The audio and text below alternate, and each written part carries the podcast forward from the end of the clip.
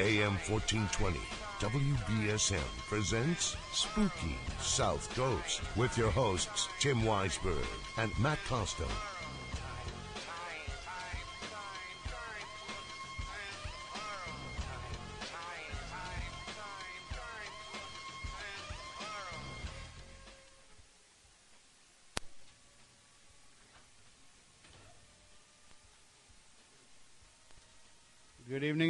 Spooky South Coast. Tim Weisberg here, along with Matt Moniz filling in.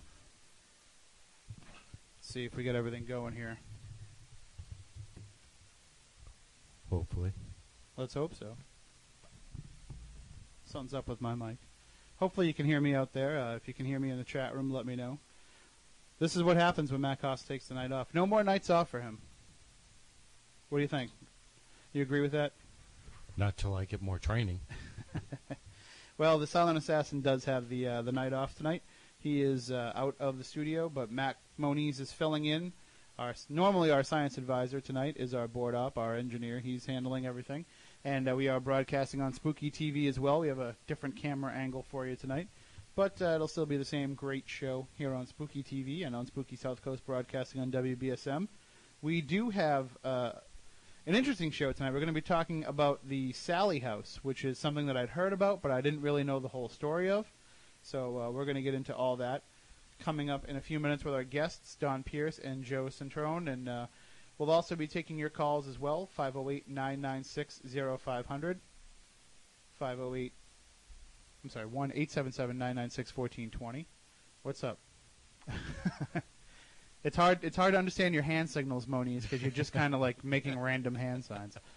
But uh, that's all right. We're broadcasting. The chat room says they can hear us, so everything's working out all right. Okay, so uh, we will be talking about that now. Welcome to all the new listeners today who heard Matt Moniz on the uh, the show this morning with Taylor Cormier. Now, normally we're a much more polished production than this. Uh, we are fumbling our way through. Uh, we we fumbled our way through a couple weeks ago without Matt Costa pretty well. Tonight, I think we're just uh, we've got too much technology going on in the studio. We're trying to do our normal show with less hands to do it with. We'll, we'll pull it off. You you need to turn yours on. Yeah, we'll pull it There you off. See, this is a, this is a, this is a sound man by trade, Matt Money. So he's not used to having to turn on his own microphone. Yeah. he's used to worrying about everybody else. All right, so we're gonna uh, we're gonna do a great job tonight talking about the paranormal. Whether or not we do a great job producing a show about the paranormal is a different story. But uh, again, welcome to all the new listeners. Uh, we are on every Saturday night, and we do podcasts as well. We also have our Spooky TV video feed. Uh, if you go to SpookySouthCoast.com and click on Spooky TV, you can see the in-studio cameras, and we have multiple camera angles. It's a it's a it's a high high gloss presentation here at Spooky South Coast. Normally, normally. Uh, thank you again to Tiffany Rice for having me on her show, Spirit Connections, this past Tuesday. It's up on the Spooky TV archives if you want to see it. And uh, also thank you to Jeff Belanger for having us on 30 odd minutes as we investigated the Fearing Tavern. We'll talk a little bit more about the Fearing Tavern later on because we m- announced our uh, Haunted History Night 2011, which is happening on October 15th last week, and we said the price was $150 a ticket. We were misinformed. I was misinformed. The tickets are $99 a piece, so you can't go wrong. Only a $99 ticket to investigate at least five historic buildings, possibly more if we get into the Tremont Nail Factory, to hear presentations from myself, Jeff Belanger, and I think we're going to invite Andrew Lake as well since his new book is coming out, is already out. Uh, so we'll have him. Uh, It's out September 15th. Oh no, we got we got emails that it's uh, it's been released. So yeah, uh, Ghost Hunting Southern New England is the title, I believe. Uh, yeah, I believe so, Okay. yeah. And so we'll have him uh, on coming up soon to talk about that. Um, but uh, it's uh, it's out there. It's available for I guess for review copies maybe, and uh, maybe the general public gets it on September fifteenth once you know all the buzz starts because we're going to start the buzz, no doubt about that. I know how much work he's put into it, uh, so we'll talk to him coming up about that. But tonight we are going to talk about the Sallie House. Just get my notes back from Moniz. There we go. I'm, I promise. Normally much more organized than this. Usually we have more hands, like you said. And uh, we, th- it's nights like tonight that always make us remember just how much the Silent Assassin brings to Spooky South Coast, even though he doesn't talk all that much, and uh, he doesn't he doesn't get involved in a lot of the on-air discussion. Because he's too busy flipping switches and levers and. No, he's too busy playing on his cell phone and and uh, checking out stuff online and all that kind of stuff. Because he can, he can do all that stuff while he's running the show. He doesn't have to concentrate anymore after uh, you know five plus years of doing this. So, all right, let's get right into the discussion about the Sallie House. Uh, first, joining us on is uh, Dawn Pierce. Uh, she formerly worked with New England Anomalies Research, that's Keith and Sandra Johnson's group, uh, as well as uh, RIDIA, the Rhode Island Demonic Disturbance Investigation Association, and working on their radio show as well. She joins us on the line. Good evening, Dawn. How are you tonight? Good. How is everybody? Oh, we are spooktacular, as we say here. And uh, good to hear. I'm sorry. I said that's good to hear. For now, I mean, we're we're trying to fight our way through some technical issues, and uh, but we we will uh, we will do what we can, the best Okay. we can. Uh, also joining us is uh, Joe. Is it Cetrone? Is that how you say it? Yes, you got it, Joe Cetrone. And uh, he was born and raised on the hardcore streets of Federal Hill in Providence. Uh, and it's there where he first began his fascination with the occult. We're going to get into all that with him. Uh, he became a paranormal researcher in 2005 as a member of NEAR and was also a member of RIDIA. Uh, he is also the author of The Sallie House, Exposing the Beast Within, and he's currently completing a new book entitled Seduced by Lies. And his website is spiritfire7, spiritfire the number 7.com. Thanks for joining us, Joe. Thank you for having me. It's good to be here. There we go. I locked, knocked out the audio Oh no. on the video. That's okay. This is just uh, a a great start to a great show, but I'm sure the discussion will save us. Uh, tell us a little bit uh, about the Sallie House, Dawn, and uh, about what it is for those who don't know. Okay. Well, um, from what I know, is the Sally House has a long history. There's plenty of websites, shows, and um, things that were dedicated basically to the research of it. Um, I don't know where the story actually begins. I know the house was built in the 1800s. Um, there's different histories that people say it was possibly um, built on Indian burial ground. Uh, just different history. I think Joe knows a little bit more on that. And what I do know is that Deborah were one of the first families to live in the house several years and have several occurrences through the years um, that started off very mild and ended, well, still actually kind of goes on for them to this day. Sure, yeah, Joe. Tell us a little bit more about it from uh, from your end. Well, as far as I'm I'm concerned, I believe that this stems back to 17, 1800s, where it goes back to different families who's lived there through the throughout the years. Um, it was the Finney family, and what happened? See, the strangest thing about this house is all the activity that we know of and what we hear of was from 1993, 1994, when the Pickmans lived there and on. Prior to that, there were different fam- families that lived there. Um, a lot of people are under the assumption that that house alone is haunted, and yes, it is. But Atchison, Kansas, and that whole area right there are loaded with a lot of paranormal activity, activity within the area. A couple of blocks down from the Sallie House, and this was just some of the research that we we did throughout, you know, um, getting ready to do the investigation and and during, is there was a, a house called the Gargoyle Mansion, which is a few a few blocks down, and what the allegation is is supposedly a guy that lived there back in you know a few hundred years ago was into um, Satanism, and supposedly he had sold his soul to the devil for fame, and he became a famous lawyer. In that, in the time frame of that all all happening, it seemed to be there was a portal or some sort of vortex that may have opened that caused that whole area to be infected, and it went down like dominoes. And the Sallie House seemed to be caught right in the middle of that. Um, when Tony Pickman and, and Deborah Pickman lived there, is when they got the adverse effects of a lot of uh, the experiences that were happening. I mean, it seems interesting. I was reading over some of the history of the house, and it seems like there is a lot of death associated with it, uh, and with the the property next door. I mean, I guess over the course of a hundred plus years of history, it's not uncommon to have uh, some deaths associated with a location, but some of these are a little bit on the strange side. Well, absolutely, because you've got April 17th. I believe it starts with 1857 when the lots 9 and 10 were sold by the Atchison Town County. Then that went to 1859 where they sold that to Theodore Hyatt of New, uh, New York City. The Finneys, Michael Finney lived there 1866. And then if you follow it, Finney died in 1872. Uh, Charles James Catherines in 1874, which is the father of Finney, also died. So yes, you're right. That whole area, whether it's next door and, and even the hotel that we stayed at, which was a bed and breakfast across the street, had paranormal activity. So if you follow it from a geographical area, because what we did when we do like investigations, we will look at the geographical areas of things and we'll look down through the satellite. And what you want to do is you want to check on the grids and the ley lines and you can kind of find out where the magnetic field is.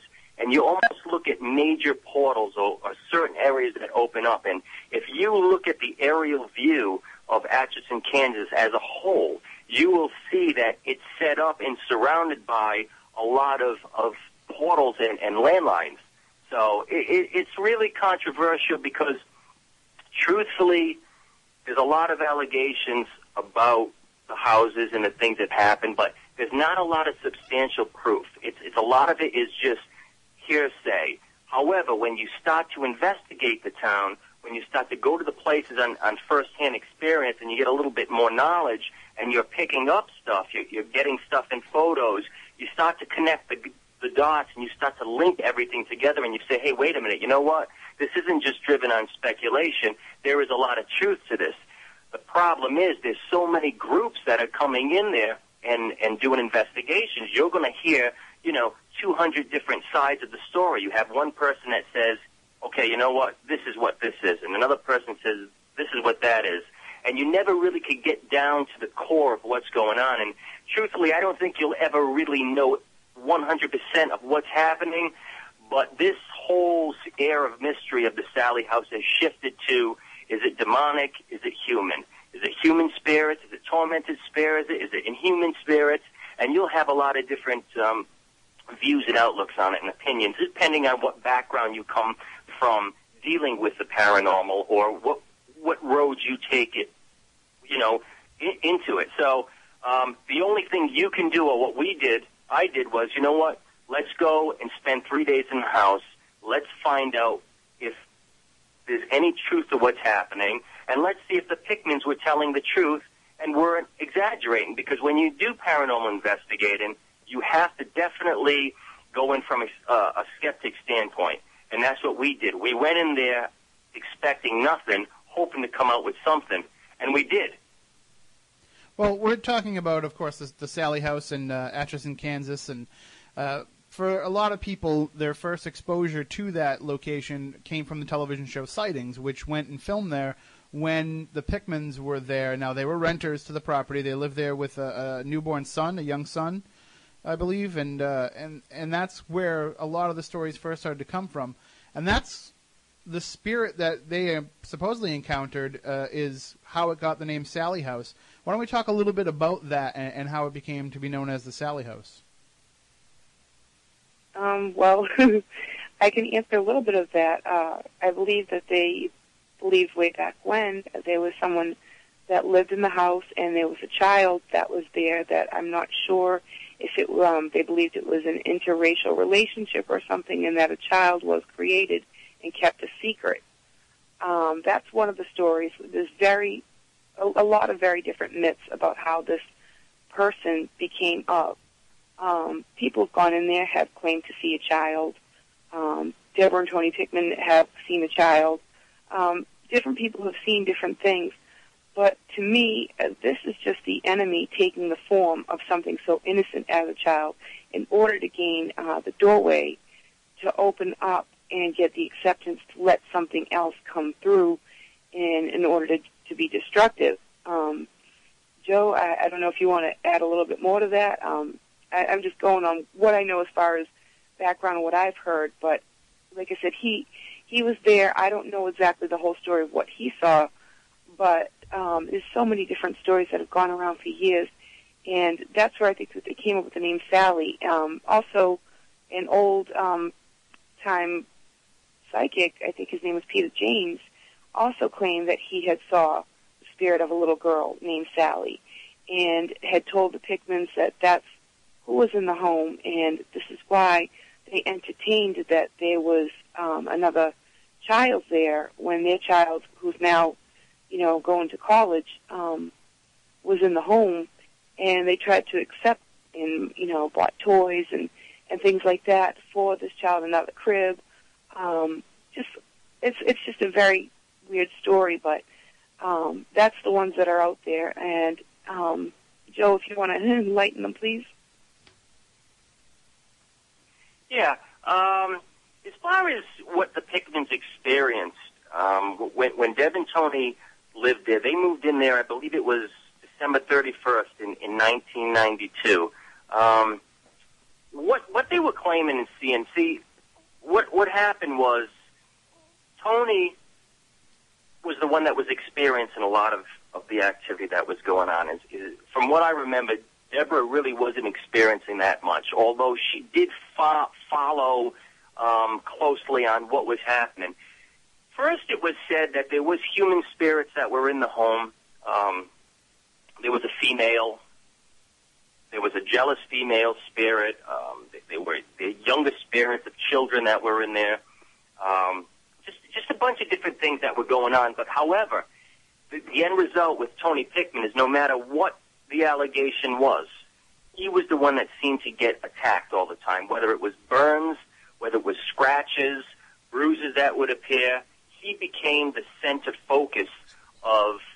He, he got the brunt of everything in the house. I mean, he he's the one that really took the uh, took you know took it hard. Um, the problem is that although the groups and teams that were going in there, even Peter James that went in there, um, they were all trying to say that you know there was human spirits, there was this, there was that.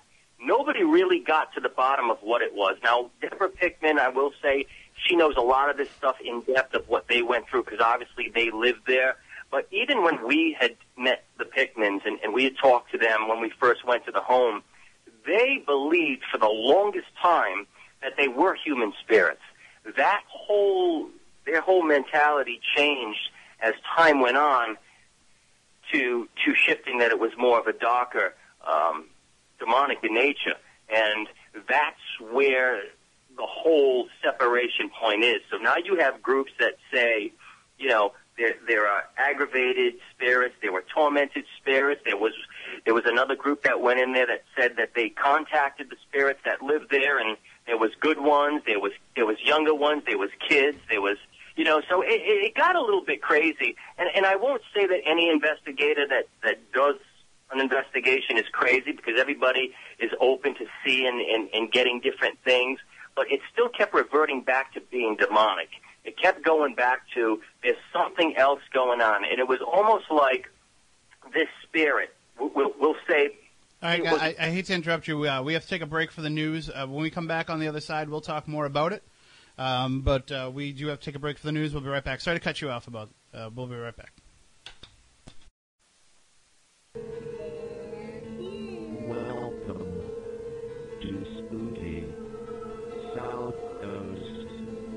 I know the supernatural is something that isn't supposed to happen, but it does.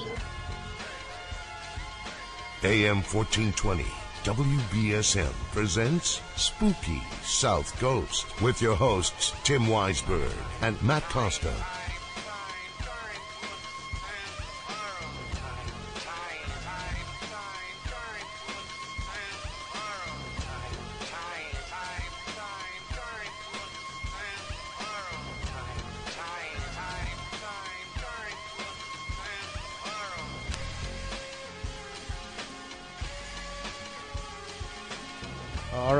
Back. Hour number two of Spooky South Coast. Tim Weisberg here, along with science advisor Matt Moniz, and we're fumbling our way through the show. I, I guess we're surviving. Uh, apologies to our guests, of course, uh, Dawn Pierce and Joe Cetrone, for uh, for cutting them off so abruptly. But uh, we had to figure out how to make the news happen, how to run the legal ID before we broke the law. So sorry about that, guys. Sorry to, to cut you off like that. That's okay. And now, Dawn, I know that uh, you've uh, you've got a situation at home, so if you need to go at any time, just feel free and let us know. Um, you, you, you still doing okay? I'm okay right now. Thank you. Okay, just let me know if you need to go, and uh, and we'll be glad to uh, to uh, let you get your rest. Okay, thanks. All right. Now uh, we are broadcasting on WBSM and also on Spooky TV at SpookySouthCoast.com. We had a little bit of a hiccup with that, but that's now working great. And uh, we also had mentioned at the beginning of the show that we were going to give you a little bit more information about the Haunted History Night 2011 happening in Wareham, Massachusetts.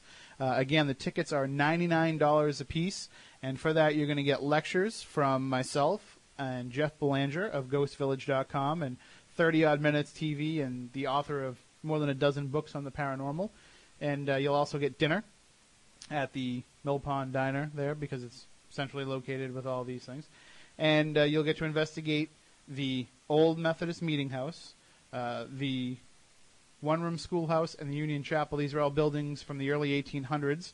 And you'll also get to investigate the Fearing Tavern, the infamous Fearing Tavern, which was originally built in the 1690s and uh, it looks like it did back then. And there's plenty of artifacts and, and different haunting, uh, haunted happenings that have been going on there over the years. You just saw it on this week's episode of 30 Odd Minutes, uh, so you'll get to investigate that. We're also working on securing the Tremont Nail Factory, which is uh, from I believe 1838, the the current building that's standing up there. So uh, it's going to be a great night. It's going to be a lot of fun, a lot of investigation done. If you're a first-time investigator, it's a great way to get out and learn. If you've never been on a ghost hunt before, it's a great way to experience the paranormal. And if you have been and you're a seasoned investigator, it's a great way to get into some of these locations that aren't really open to groups. So uh, it's a special thing that we put together with the Wareham Historical Society. October 15th, uh, it'll be from 10 a.m. Uh, 10 a.m. 6 a, uh, 6 p.m. to 2 a.m. 6 p.m. to 2 a.m. And uh, you'll get plenty of time to investigate all those sites for only $99. To get your tickets, go to SpookySouthCoast.com slash event and you can pay for them right there with PayPal. And if you need to let us know that you want to go and for some reason you can't buy a ticket that way, email us spookycrew at spookysouthcoast.com or you can give us a call on our hotline 508-444-2661 508-444-2661 so there we go. Now that we get that little promo out of the way we can get back to talking about the sallie house with dawn pierce and joe cetrone. And we were talking uh, the story of sally and how it became the sally house uh, Joe, before I had to cut you off there. And uh, from the information that I found from the official, unofficial, official Sallie House website that's run by the Pickmans, is that the, as you were saying, the previous owner had encountered the spirit named Sally, and that uh, Mr. Pickman had actually verified that that was the spirit that he encountered. But I also got to take a step back too to what Dawn was saying. Kind of whatever's there, especially where there's all these all this talk of it being a negative spirit, it can kind of take whatever form it wants, can it? Absolutely, and that's what I wanted to, to, to clear up and say. If you want to, from an investigative standpoint, if you take, if, if you put everything aside of, of what somebody says this one is or what they experience, and if you just take that all out and get to the meat of the story, you have the Pickmans who moved into this house. You have Tony that was getting attacked. Okay, um, but Sally itself, the girl Sally, there was never it was never confirmed that there was a girl named Sally. There was rumors that was um, you know going around saying that you know this girl Sally died, um, doctor um, under the knife that she had died, but it was never confirmed. Talking to Tony and and really actually both of them, both Deb and Tony, talking to them as we were interviewing them, you can see where this presence that when we were in there, it would change, and it could change into what you I call it shape shifting for for uh, lack of better terms. This thing could shift identities to make you feel what it wanted to feel. So when you went into the house originally, you felt like this can't be haunted. This is a great feeling in here. It, it smelled clean. It was fresh. It was like uplifting. And then as the time went on in each of the days through the course of the hours, there was also a big heaviness that started to come in. And every time we um, would sense a spirit presence, we would smell lilacs. We would smell flower, uh, different types of flowers. And then it would get to a rotten smell. And then it would change. So it was almost like the house reeled you in, made you feel comfortable, you you second guessed if it was actually haunted.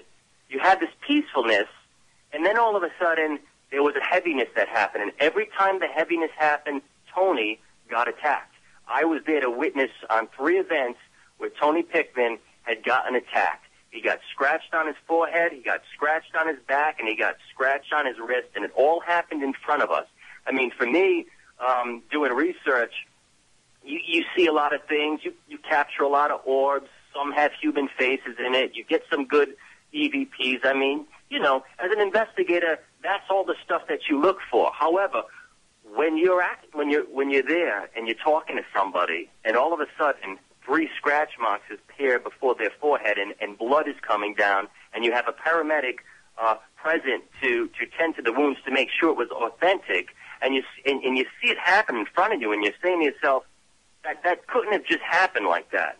Like it, it, it's it's mind-boggling when it first happens, and and that's what we were experiencing. We were experiencing each and every one of us were seeing a different side of this spirit, and I truly believe it. And, and I know that there's people out there who will say, "No, it's this spirit or it's that." Mhm. I personally believe that it is definitely an inhuman spirit that can shift identities into whatever it wants you to be. If it wants to be a little kid, it'll be a little child. If it wants to appear to you that it's a human spirit, it can do that as well. I think whatever that can grab your attention enough to give it attention and feed off of that, that's when this spirit um, resurrects. So if it does have that ability and, and it can, you know, change its identity at will, I mean, we would assume that any any spirit, you know, can kind of pretend to be something uh, it wasn't if it wanted to be. But the force at which it's able to do this uh, and the maliciousness behind what it seems to be doing is what's led a lot of people to believe that it's demonic to the point where the Pickmans have put on the Sallie House website that uh, that it is a demonic case and that they really you know people shouldn't just go in there willy nilly to investigate because it is open to so many uh, different investigative groups now. Uh, in your experiences there and, and what you know about of what's happened there, it sounds like Tony's really been the one taking the brunt of it. But how much of a danger does it pose to other investigators? Can I can I say something on that for a minute? Sure. Um, I was looking at the Pickman site today, and they have had added a disclaimer on there that um, going to the house um, could lead to attachment of, of Mhm. spirits. Um, you know, I don't think that you, you know, people don't understand. They want everybody wants to experience something. They want to believe, and I think these groups going in, they don't know what they're going to handle. I mean, I know that um, Joe, you know, went in with an open mind, and, and everything had happened there. But you got to understand too, even if you're not directly involved with the house, if you have something to do with someone who's going in the house, other people are experiencing uh, the same things too. And I mean that warning on there is a good disclaimer, you know, so people know about this. But it just amazes me how many people still want to go to this site. And you know, I just wanted I just wanted to throw that out there because I looked at the site today and I couldn't believe they had put that on there. But I think that's a good warning that people really need to heed. And, and it certainly seems like uh, you know when you do put that on there, it's going to draw a lot more interest. You're going to find groups that are going to want to go there because maybe they haven't. Uh, let's see, how can I put this in a way that's not insulting to groups? But you know, they they haven't had a demonic case yet in their case files, so they want to have something. You know, they, want to have that experience. Uh, and I think that you may actually be doing just as much damage as good by putting something like that up there. Um, but again, I'll, I'll ask that question uh, to you, uh, Joe, that I mentioned before: is uh, how much of a danger does it pose physically to others, aside from just the attachment possibility? I mean, can you go in there and really get your butt whooped? Well, absolutely, because that's exactly what we did, and, and that's what I was going to lead to say. Um, you've got so many groups that are out there, and everybody wants to be the group. They want to be the one that goes in there and they do everything right, and they get all the evidence, and you know, it's it's that it's that uh, that wow factor. Once you've got past that wow factor, once you verify that there is life after death, when you when you verify that that you know that when you're done here in this earth, you're going somewhere else. You're open to that. Mm-hmm. what you do after that is totally up to you because some people get so engulfed and wrapped up with it that it it it, it consumes them. Now, with a house like the Sallie House, with with a case like that, you're going in there and you're going to something that isn't just a human haunting, and and that's still up for speculation, even when you're dealing with human hauntings. I mean, look, seeking the dead for profit and gain is not the way to really go. You do it because you want to research it. You do it because you want to help a family. If it requires you doing a home blessing, then you go ahead and do it. If somebody wants verification, yes, we know we can do that. But when you take it to that next step and you deal with a case that's dark like the Sallie House, you're opening yourself up to a lot of things. So absolutely, the problem with the Sallie House is, and, and Deb will definitely uh, back me up on this. It became a lab, a science lab, that investigators would go in there and they would like do all their studying and investigating. That was the problem when it became like a test lab for investigators to go in there. That's when they got blindsided because you got a lot of inexperienced investigators that went in there. They didn't take the proper precautions, um, whether it was using prayer or whatever they do to cover themselves when they go in there, when they leave because these spirits attach themselves to you, they can follow you. And that leads up to what I was going to say. The book that, that, that I wrote on the Sallie House case, on the three day investigation, was not a book that was written to show anything that we did that was right. It was what we did that was wrong. We got caught up in the media. We, we were thinking that, hey, look, we, we can make this into a show this is going to be great. Let's take it to another level. And everybody, all the investigators that went in there that came out, when we got back, everybody got hit with a certain oppression from who lost their homes to uh, relationships that were severed to people going into a major depression uh, to my son who even got attacked by a spirit. Um, wow. Yeah, he, he actually got attacked by a spirit. Um, my mother was with him. They were in New York. I was on another case. He had a total scratch mark right across his head, and when my mother took the picture, you could see a white cloud of smoke that was right next to him. That's when I says, I think I pushed the envelope a little bit too far. I'm going to take it more seriously, and I'm going to do cases that I know people need help, and that's what I'm doing. If that's my genuine motive is, is to help that person, and I'm not thinking of any gain for myself, then I'll do that. But just to go into a house that's haunted and play with these things, that that's a no-no. And I hope that you know young groups out there will, will realize that you can't go in there and call out these things because they will get you. They will find a way during the course of whatever time frame, because you know there's no time in the spirit realm. They can wait. And, and I, I truly 100% believe that if you're not going in there with a right motive, if you're not going there covered in how you need to be covered, usually, you know, for us, when we deal with dark demonic cases, usually with prayer and, and faith, um, uh, along with, uh, you know, scientific uh, research at the same time, we have to balance both. But that's the tough thing, and, and I can't emphasize it enough. And the end result is you get attacked, your family could get attacked, you can experience oppression, depression, suicide, all sorts of things that happen with when you're dealing with um, the afterlife because you really don't know what's there. Well, Dawn, I'll say this. Uh, when I first received the email from our show's content director, Chris Balzano, he had been discussing things with you about putting together this episode of the show, and I kind of got the impression from what you were sharing back and forth with uh, with Chris that the location and the awesome power of the haunting there and the attention that you knew it would receive had come about and there was there was a potential movie in the works and that it ended up ripping apart your group I didn't understand at first.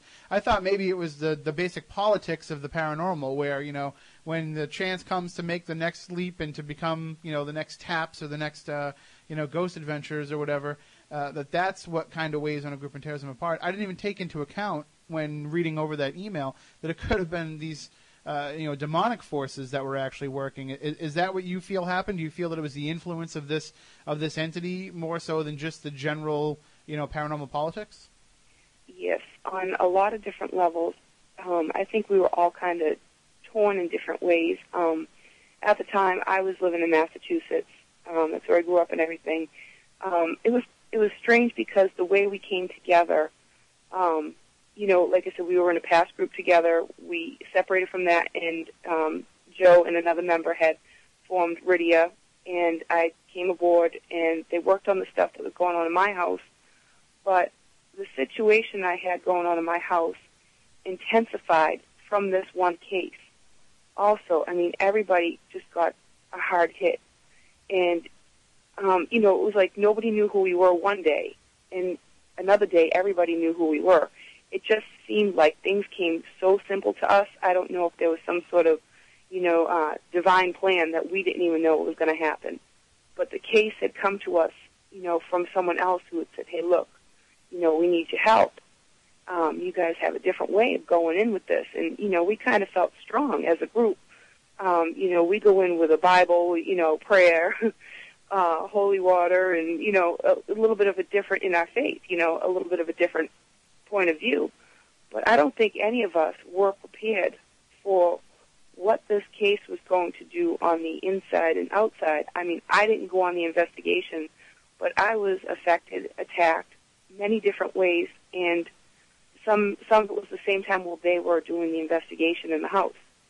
So, um, you know, this this is kind of stuff that went on for years to the point where, um, you know, my haunting got so bad, and with all the efforts and everything else that went on, we ended up leaving, and that's why I'm basically, you know, out of where I was, you know, in Massachusetts. It just we I needed a new start. I couldn't take it no more. Um, my capacity as far as mentally broke down too, and it did that between our family. Um, my husband was like the last to see anything. He, you know, he believed, but he was the last to see anything. It was me and my son that were being attacked constantly. And and then finally, you know, my husband saw it and he was like, okay, you know, what do we do? But from there, I think we've all grown. From 2005 to now, we've grown. I know in our house we've grown spiritually, uh, in our faith, in our religion, and everything. But it kind of took that little extra push, sadly, to know that there is something that we need to do that we cannot see that we, we need to change in our lives and and that's what happened for me you know i can't speak for anybody else but i mean in debt we had a lot of things happen Well, I mean that's huge to to have such a, a life altering experience and to have it help your faith grow. I mean, I've heard of many uh, paranormal investigators who have had their faith, um, I'll say, verified maybe by uh, by investigating the paranormal. But to to have somebody, you know, have something really push them that hard, it, it just sounds like. As much of it might have been a negative experience, maybe it was supposed to happen. You know, maybe it was supposed to uh, have that effect on you in that way. I'm, I'm, I'm hoping that was the reason. um, you know, like I said, we we all been through a, a lot of stuff, and um, you know, I was having experiences before Sallie House case, but it seemed um, it, it got worse. I mean, Joe can tell you. I mean, there was an EVP sent, but unfortunately, I don't think you guys were able to get it in time for the show. Um, what came out my basement was uh, just unbelievably. I mean, I hear it and I cringe. Um, you know, it was terrible. Well, what what can you describe it to us? I mean, we can't play it tonight because our technical whiz isn't here. But Chris said it was, he's going to put it up on the website. Uh, can you just describe for us what you hear? Well, on one of the investigations first that I had, I've, I've had it uh, like maybe three times blessed over, and it just it was like it did not want to go. I had first heard in my son's room on my own recorder. Um, I can't really say the language of it, but as the house was being blessed, I heard uh, I was a dead um, witch, basically, Mhm. that it was going to kill me, and it was such a deep uh, voice. And then another one was like uh, laughing and calling me names. It was, it was a really spooky, spooky sound. But as um, one of the investigations, it was um, me, Joe, and um, another fellow of the group, Mike. We went into the basement, and I was holding the candle at the time, and they had some flashlights, and they were throwing around some holy water. And as Michael was praying, it was the strangest thing. I got this weird feeling over me. Um, I heard him say, "This is now a house of Christ. You know more. You're not welcome here any more evil spirits." and we heard nothing. We had three tape recorders in here, we heard nothing by the physical ear. But when Joe rewinded his recorder, we heard something that sounded like a cross between, I want to say, a donkey being kicked, like it sounded like an animal being severed Mhm. with the sound that came out of it. And I think everybody that hears it is blown away. I mean, it's just something that is just, it was so loud. And I mean, Joe could tell you a little bit more. It was on his finding. I mean, he was going through the tape and he was using an analog and I'm using top of the line digital and I got nothing. So it was really strange. Oh yeah, that was that was uh, that was crazy. I mean, personally for me, I, I came in before I got involved with the paranormal and, and investigating. It was more spiritual for me. As I got into the paranormal, I learned to fuse both things together. So I was in contact with um, people like Dave Schrader, um, Jason Grant, um, Keith Johnson. I mean, I I got to meet a lot of people and work with some excellent investigators out there.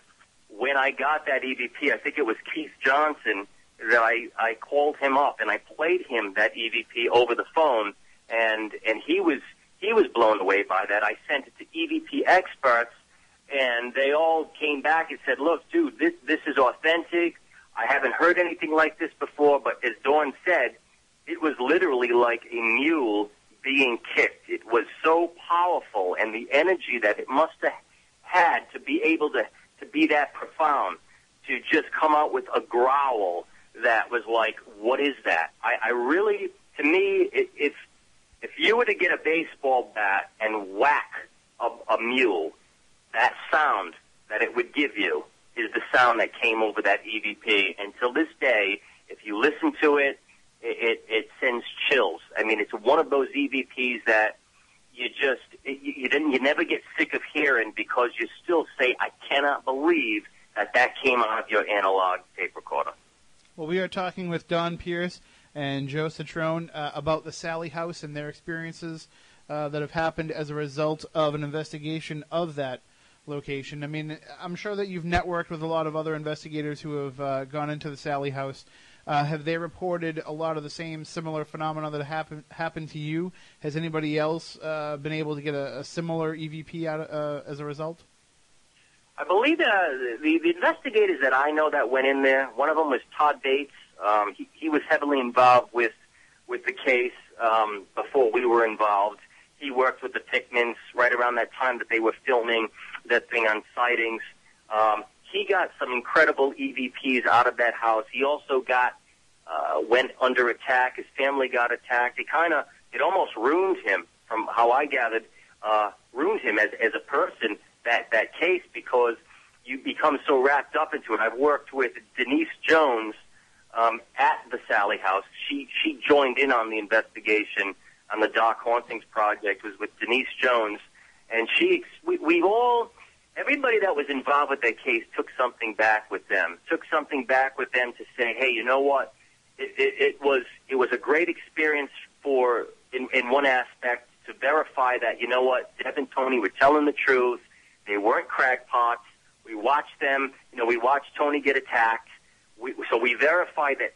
Okay, we know now it's haunted. Now, is it human? Is it inhuman? That that'll always be re- remain a mystery. I believe it's an inhuman demonic entity that's in that house. But everybody takes something back with them to say, hey, wait a minute. You know what? This is a wake up call for all teens out there that you have to watch out what you do because fame, fortune, money, television shows, pilot series, whatever your gain is, whatever your personal motive is um, to get out there and, use that paranormal um, world as your stage to do it, I would really consider thinking twice about why you're doing it because it's when you because it's that's the time where I believe you get blindsided and that's the time where I think you you, you, you run into a lot of things and, and there's a lot of spiritual forces out there that don't want things to happen and somehow, some way, the universal order always works out that they they win. In in the end, they win. And and that's what you have to think of it. So take your lessons, learn what you can learn because it can be very dangerous, very tricky and very deceiving if you're not grounded both spiritually and as a paranormal investigator. And I mean that's good advice for sure, but I mean it also doesn't have to be uh, something as profound as the Sallie House to have that occur either. Uh, a lot of people can be experiencing what they think is a run-of-the-mill haunting, and, and it gets to the point where it, it develops into something uh, way more evil and way more uh, harmful than that. Uh, one one of the cases that I've heard about in this area was something similar. It was a, a private residence, a private case, and uh, as soon as people started to hover around it and want to get involved, it made a turn for the even worse. Uh, it's almost like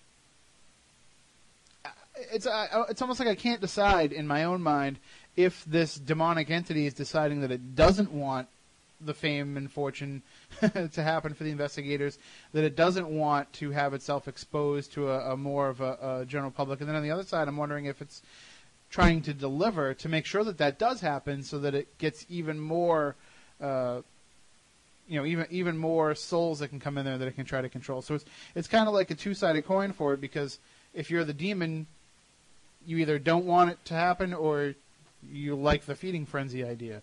Uh, in your mind, this this entity that's at, at the Sallie House, uh, do you think that it craves that attention? Do you think that it wants to to bring in more people and bring in more attention? Absolutely, I do. Matter of fact, I, I wouldn't even be surprised if originally when a team goes in there that has fascination, where and that's how you know when you're getting uh, swept up in the Sallie House is you as much as you you fear it, as much as it's intriguing, as much as you know you shouldn't be in there, is all the more you want to go in there.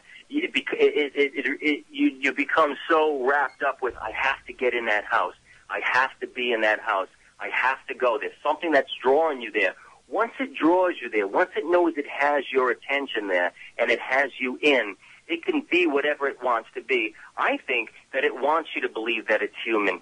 I think it wants you to believe that there are human spirits and, and somewhere along are trapped in an outer darkness within that home to keep you coming back, thinking that you're helping it. And all the, all the time, it's, it's playing a joke on you. That's what I really think. I truly believe that it plays with your emotions and it plays with the things that, that you are uh, believing it is, that you're, you're hoping that it is, and it, and it becomes that. And then once you're totally hooked and it's got you, then it can do whatever it wants. And that's what I believe is happening with cases like that. And you're absolutely right. It doesn't have to be a Sallie House type of case for it to be anything um, less um, harmful going into a house that may not have hardly any paranormal activity, just a little bit. These spirits, I think, here's my overall picture in a nutshell. There was a time where you had the separation between the spirit world and the physical world. Now, because there's so much paranormal investigating going on, there's so much poking holes that the veil between the both worlds are just totally torn. So spirits can come and go now. So now, not if you're one to believe that this this so we're surrounded by lots of human spirits, then you have to believe that somewhere along the line there are inhuman spirits for getting in here and they're taking that to the next level. So yeah, sure, it can familiarize itself as a human spirit and play games with anybody it wants to do it. because I think it thrives off of that now. Well, uh, we are talking again with Dawn Pierce and Joe Cetrone about the Sallie House in Atchison, Kansas, uh, one of the most haunted places in the world. If you have any questions and you'd like to join in the discussion, the phone numbers are 508 996 0500, 1 877 996 1420. You can also text us at 508-444-2661. And uh, there's also questions in the chat room. If you just go to Spooky TV on SpookySouthCoast.com, you can get in the chat room there, and I'll I'll read a few of the questions from the chat room. Uh, one of them is uh, Low Battery Dave wants to know how much of the "Be afraid, be very afraid" mantra that comes out of so many of these places is really just designed to keep other investigators out. Now, it doesn't sound like this is the case with the Sallie House, which is open for paranormal investigators. But do you think that sometimes these stories uh, will come about because a group wants to maintain control over a certain location? Absolutely, I totally agree with that. Um, is anything in any business, in anything that you do, it, it can be whether it's in sports, whether it's in whatever. The paranormal world has now finally um, has has got a name and has a voice now. So that's a soap opera within a soap opera. You've got who's feuding with this one, who's territorial, who's saying, well, this group was here first, this group has more experience, this group is a senior rank, this group is here. So yeah, absolutely, it's territorial right now, um, and it's become a lot of gossip, a lot of feuding, a lot of uh, backstabbing. I, I hate to say it like that, but yeah, absolutely. So if a, a group uh, takes claim of a certain area or a certain investigation and, and they hold tight to that and, and they live off of that, and another group comes along who maybe isn't known or or hasn't been in that area, absolutely they'll detour them with any way that they possibly can. Uh, whether it's okay, hey, you know what, that house is cleansed, there's nothing in here. So yes, the, the answer, in short, to, to his question is yes, I believe that. And Dawn, this question is for you. Uh, you know, taking a step back of how you got involved uh, with things in the first place, is you had your own severe demonic haunting uh, in your own home, and uh, the question in the chat room is if the haunting from the Sallie house, if whatever that entity is, uh, somehow fueled what was going on in your own home, even beyond just uh, you know what you've shared with us already. Um, yeah. Um, what was the Um, oh, there we go. I see, kind of felt like there was something there. Um, and uh, you know, you kind of get that feeling. You look over your shoulder and you you think there's somebody watching you, but there's nobody there. Um, I had a couple different things happening in my life at that time. Um, my father-in-law was in the middle of passing, and he did pass, and I'd smell his cologne. Um, I think I was a, a victim in the sense of I wanted to believe that you know, uh, oh, it, it's just my father-in-law coming to visit, you know, um, things like that. It started off, so I gave it a foothold. That's what it goes for, you know, that that familiar spirit thing. Um, then the situation started getting worse. Um, as I was helping other people, I was feeling good that I was helping them, but not realizing that I needed to pay more attention to the home front. Um, my son was very small at the time. To this day, he still don't sleep in his own room, even though we're not in the same house. Um, he has a lot of problems because of the things that he remembers that happened. Um, it was attacks on him, uh, other things. And when the Sallie House came into play, um, you know, I wanted to go. I wanted to go investigate. I'm kind of glad I didn't, but um, there was a lot of things going on. I mean, we got to the point where we were hearing things, doors were rattling, knocking, moving stuff. Um, just a, a breakdown in, in my in my marriage at first because my husband wasn't hearing anything or seeing anything. Um, he believed there was something there, and I was dabbling. I, you know, I admit now because you know my next door neighbor she was into witchcraft and she had introduced me to tarot cards, and the tarot cards were coming so easy to me, and I should have known this is all like some sort of trap. Everything and anything. I wasn't using, you know, um, Ouija board or anything like that, but just little things in the area where I was set up with. We were attached to four houses. The house next to me was practicing witchcraft. The next house next to them was doing sacrifices in their basement uh, for their religion on goats. And the ones on the end were, were just dabbling in whatever possibly could be. And, um, you know, it got out of control that everybody was experiencing something and coming to me, asking me to help them. And here I am taking all this energy back in to my own home and as the Sallie House case was happening, I was experiencing some of the things that one of the other investigators was experiencing, not even in my own house anymore. It would be I could be in a public place and and feel attacked. Um, you know, certain things would, would happen. So yeah, I think once you open one door, it's like a chain reaction. Even with the EVPs, you're, you're listening to what's going on. You know, first it's like interesting. You're running this tape and saying, "Wow, you know, I didn't hear that with my own ear," and I was hearing first a child in my house, and I'm thinking, wow, you know, this could be the kid that passed in my home. You know, I'm I'm hearing this and that, and it just becomes one whole big. I f- I want to feel like it's like one whole big vortex and sucks you in, and the you know you think you're doing something good, and and you're really making it worse. So I, I think that people need to understand that. Um, you know, for me, it was more like I needed to understand what the word was of of God and, and practice that more than looking for outside sources in, in, in causing that more commotion. So, and like I said, for some reason, these cases came so easy to us. People trusted us. We were going in with a different point of view. Um, you know, Todd Bates was the one who was being attacked, wanted us to help, and then gave us the Sallie House case in return, you know, saying, hey, look, maybe you can help these people. And it just kind of snowballed, is the only way to put it. Well, there was a, a mention in the chat room on Spooky TV uh, about the Lizzie Borden bed and breakfast uh, here nearby in Fall River, Massachusetts. And uh, Mhm.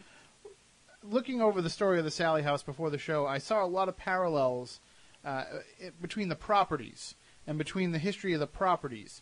Uh, obviously, there, you know, we're, we're a couple axe murders shy at the Sallie House of uh, equating the, the more recent history of, of Lizzie Borden's. But one of the things that really stood out to me was in the house that's next door to the Sallie House, which is actually built by the son of the original inhabitant of the Sallie House.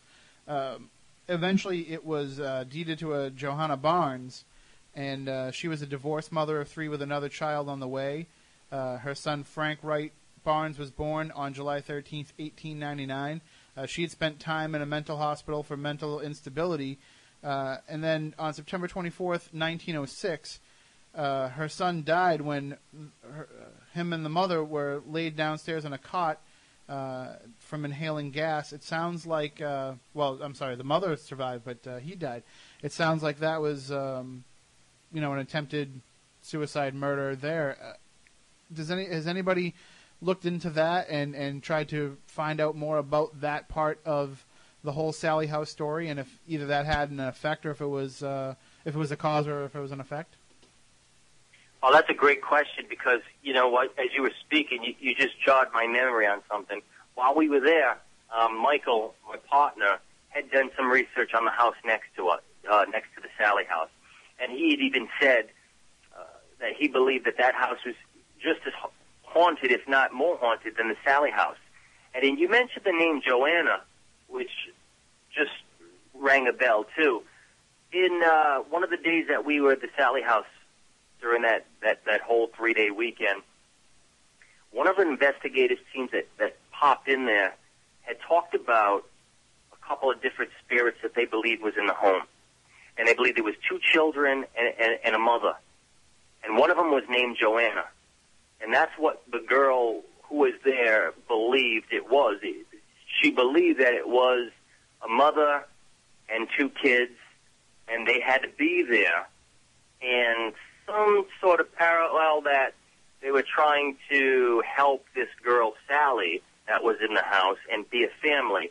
So once again, looking at it from a different perspective of how somebody interprets what they think is in that house. And, and that brings us back to dealing with inhuman, shape-shifting type of spirits who could probably lead you to believe that.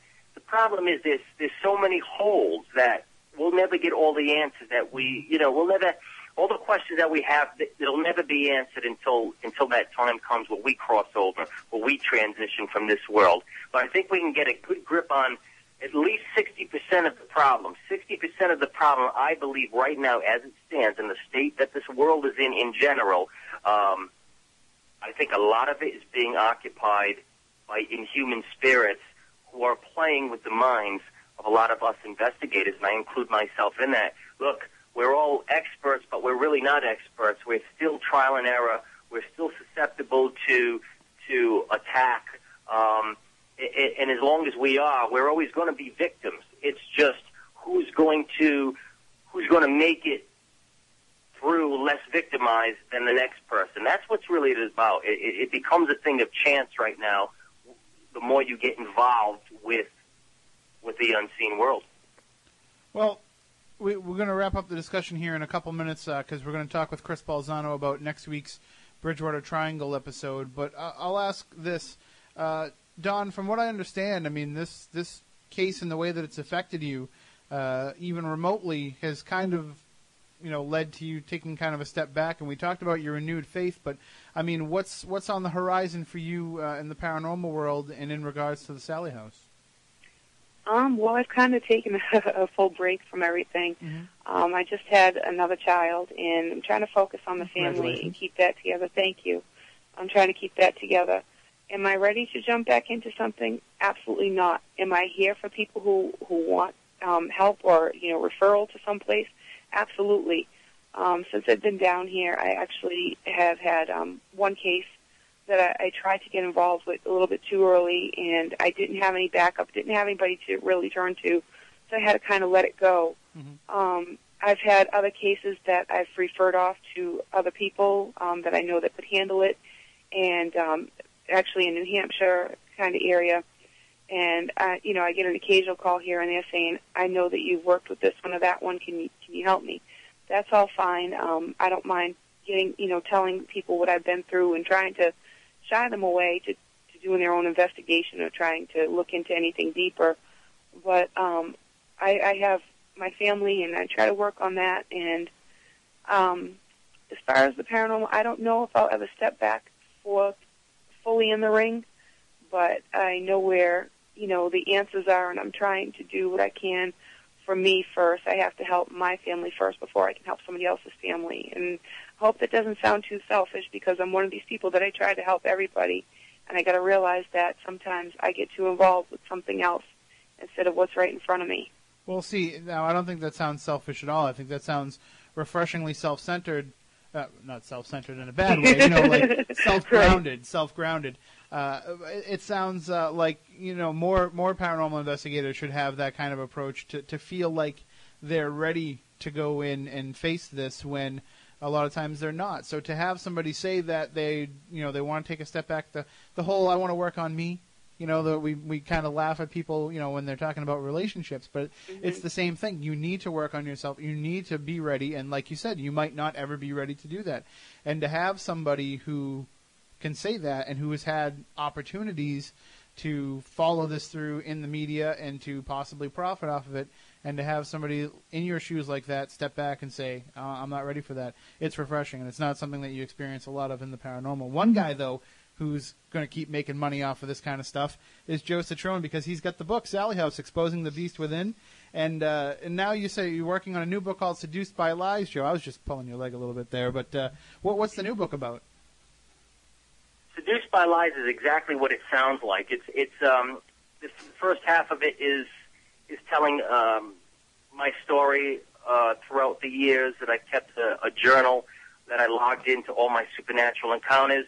It's a book that is going to have the reader interact where they could play paranormal investigator. They could listen to the claims. They can listen to the allegations, and they have a questionnaire they can go over and and and, and break down. Um, it's also live interaction where I send them to a website and I give them evidence and photos to view. And then after that, I do the second half of the book is just a breakdown of my interpretation of what I think is going on behind the world, uh, in the unseen world right now, how a lot of us are being seduced by the lies in the spirit realm and, and lies dealing with inhuman spirits and, and the dangers of the paranormal. So that, that's what that book is about. It's going to be really interesting uh, when it does come out because I think it's going to it's going to it's going to appease both sides. It's going to the the skeptic. It's going to help the skeptic. It's going to help the paranormal investigator, and it's going to help the person that's seeking um, spiritual answers. So I try to kill three birds with one stone in that one.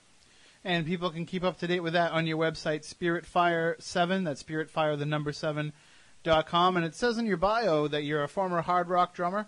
Uh, do you still drum, or is that something that's uh, in your past now? Well, former hard rock drummer, yes. Um, yeah, I uh, I played with uh, Iron Maiden tribute bands back in the day. Uh, Ronnie James Dio tribute band. I mean, I, I played in so many. Right now, when I do, we do seminars. Um, when we talk about stuff like this in the seminars, we usually have uh, music, um, and, and, and I'll do that. So, yeah, I, I'll, I'll play alternative type of music, um, but I, I'm away from the club scene, um, and I finally put that to rest now. So I'm enjoying drums for what it is now. Well, but we do have a paranormal rock band, the EVPs. So, and uh, although Matt Moniz is a fine drummer, we could always use some more expertise. So, uh, next time we have a gig, maybe we'll give you a call. Absolutely, do it. I'll be there. All right, good. You can teach us some Maiden. Sounds good. All right, thank you both for joining us, uh, and uh, we'll talk to you soon. Uh, keep us up to date, though, if uh, if anything continues to happen in relation to the Sallie House case. Just let us know. Thank you for having us. All right. All right, thanks. Thank have, you. have a great night. You too. Bye. All right, and uh, now we're just going to have Chris Balzano join us for a few minutes to talk about next week. Go ahead, Chris. You can call the VIP line now. Uh, we're going to uh, have our annual Bridgewater Triangle investigation show, and uh, it's going to be uh, the March of Anawan, but it's going to be different than ever before because we're going to have so many groups out there uh, and so many different locations covered, and we're not going to have time to call in and check in with all of them uh, as as we normally would. So uh, what we're going to do is we're going to try to use social media and you know internet interaction to to get things going. One of the things that uh, I'm trying to figure out how to do, and I'm not a Twitter guy. Hopefully, somebody out there is a Twitter person, but and they can help us out. But we're hoping to have everybody that's out there, each group or each uh, investigator, you know, somebody's got to have access to Twitter on their phone, and what they can do is they can actually use the hashtag that we're going to come up with, which we're still talking about. Spooky Triangle might be it, but uh, and they can use that to tweet from wherever they are, and then people can stay in the discussion by using that hashtag. Uh, so let's go right to Chris here because he probably knows more. What's up, dude? Hey, how are you tonight? Great interview, by the way. Thank you, thank you for uh, bringing them uh, in touch with us. We have uh, about four or five minutes here to talk about what we've got planned for next week, and I know that you've got kind of the full list going of, of who's on board, and especially what locations will be covered. Yep, um, I think uh, taking the part of the Chris Balzano in studio role, uh, correct me if I'm wrong, is going to be um, uh, what's his name, Manny and uh, Chris from um, from the Bridgewater Triangle. Yep, uh, they, they should be joining us, uh, as far as I know. And I, I thought I'd heard that Tiffany Rice was joining us in studio, but that, that might be changing. Oh yes, I'll get to that. That's Okay. actually the, the I think the most exciting part of what we're planning right now. So uh, we do have Bay State Paranormal, um, which is a couple of our other friends, Eric and Jason, kind of uh, hooking up with them, um, and they're going to do Burial Hill in Plymouth. Um, it's really cool. We've got some new places that we're going to, and then there's uh, a group uh, kind of headed by uh, Kathy Kaysen, who I need to know a little bit more about her. We're finding out, but she's going to be our. Paranormal Granny. Yeah. Oh, is, is that who that is? Yeah, she's more known by that name. Huh. Oh, okay, You yeah. said Kathy that Caslin, nobody knows who you mean, but yeah, Paranormal Right, Granny. right. Yeah. She, uh, she's going to be taking over the uh, Route 44 and hopefully hooking up with, um, at least before, ahead of time, with Andy to follow up on a recent uh, uh, redhead hitchhiker sighting just slightly off 44, off like a road off 44. Um, we've got some people from uh, from near, uh, kind of led by Nathan Mayer, who's a, who's a good fan of the show. Um, they're going to be doing the Assonet Ledge and Profile Rock. Um, we've got John Brightman and his group, um, uh, which is I think New England Paranormal Research. Uh, they're going to be with uh, Joe Andrade, and they're going to actually be going to the Shack and hopefully the Pet Cemetery, which is another location that I've never actually been to, but that I've heard a lot of interesting things about. Um, Whaling City Ghost is going to be going out to Lakeville. They're really kind of being uh, secretive about what the exact location is, which is kind of cool. And then uh, Paranormal Pilgrim is going to be doing the, the tracks that run behind the uh, the racetrack. So uh, looking at the old T tracks and see if they can come up with stuff in the basically on the edge of the the wampanoag of the um, the, the swamp. So, um, but then the really cool one that we were just talking about was uh, great fans of the show, uh, Mark and Dave. Uh, they're going to be hooking up. Hopefully, we can get this planned. They're going to be hooking up with Tiffany Wright to kind of track down an old urban legend, see if they can actually speak to uh, the Ames uh, um, uh, brother who crashed his plane, and it came, became kind of the spark for the urban legends and at Stonehill College. But he actually crashed his plane in Randolph. So we're going to see if we can get those guys out there and see if uh, to the actual crash site, see if we can get them to uh, to make contact with either Ames or the quote unquote you know fine young lady he had with him, and maybe even the uh, the dead dog that died in the plane crash. So it's it's kind of very it's very cool because we have a lot of different sites that we haven't been to before, um, and so it's going to be kind of a new look. The, the whole approach is going to be uh, really cool, and especially with these new sites. Excellent. For all the investigators who are listening, we will have uh, some information out to all of you this week. We're also hoping to put together a conference call at some point during the week as well, uh, just to get everybody on the same page. But if you still want to get involved, you can email us spookycrew at spookysouthcoast.com, or you can go out, head out into the you know the Bridgewater Triangle area, head out to some of these locations. Try not to contaminate anybody else's investigation, of course.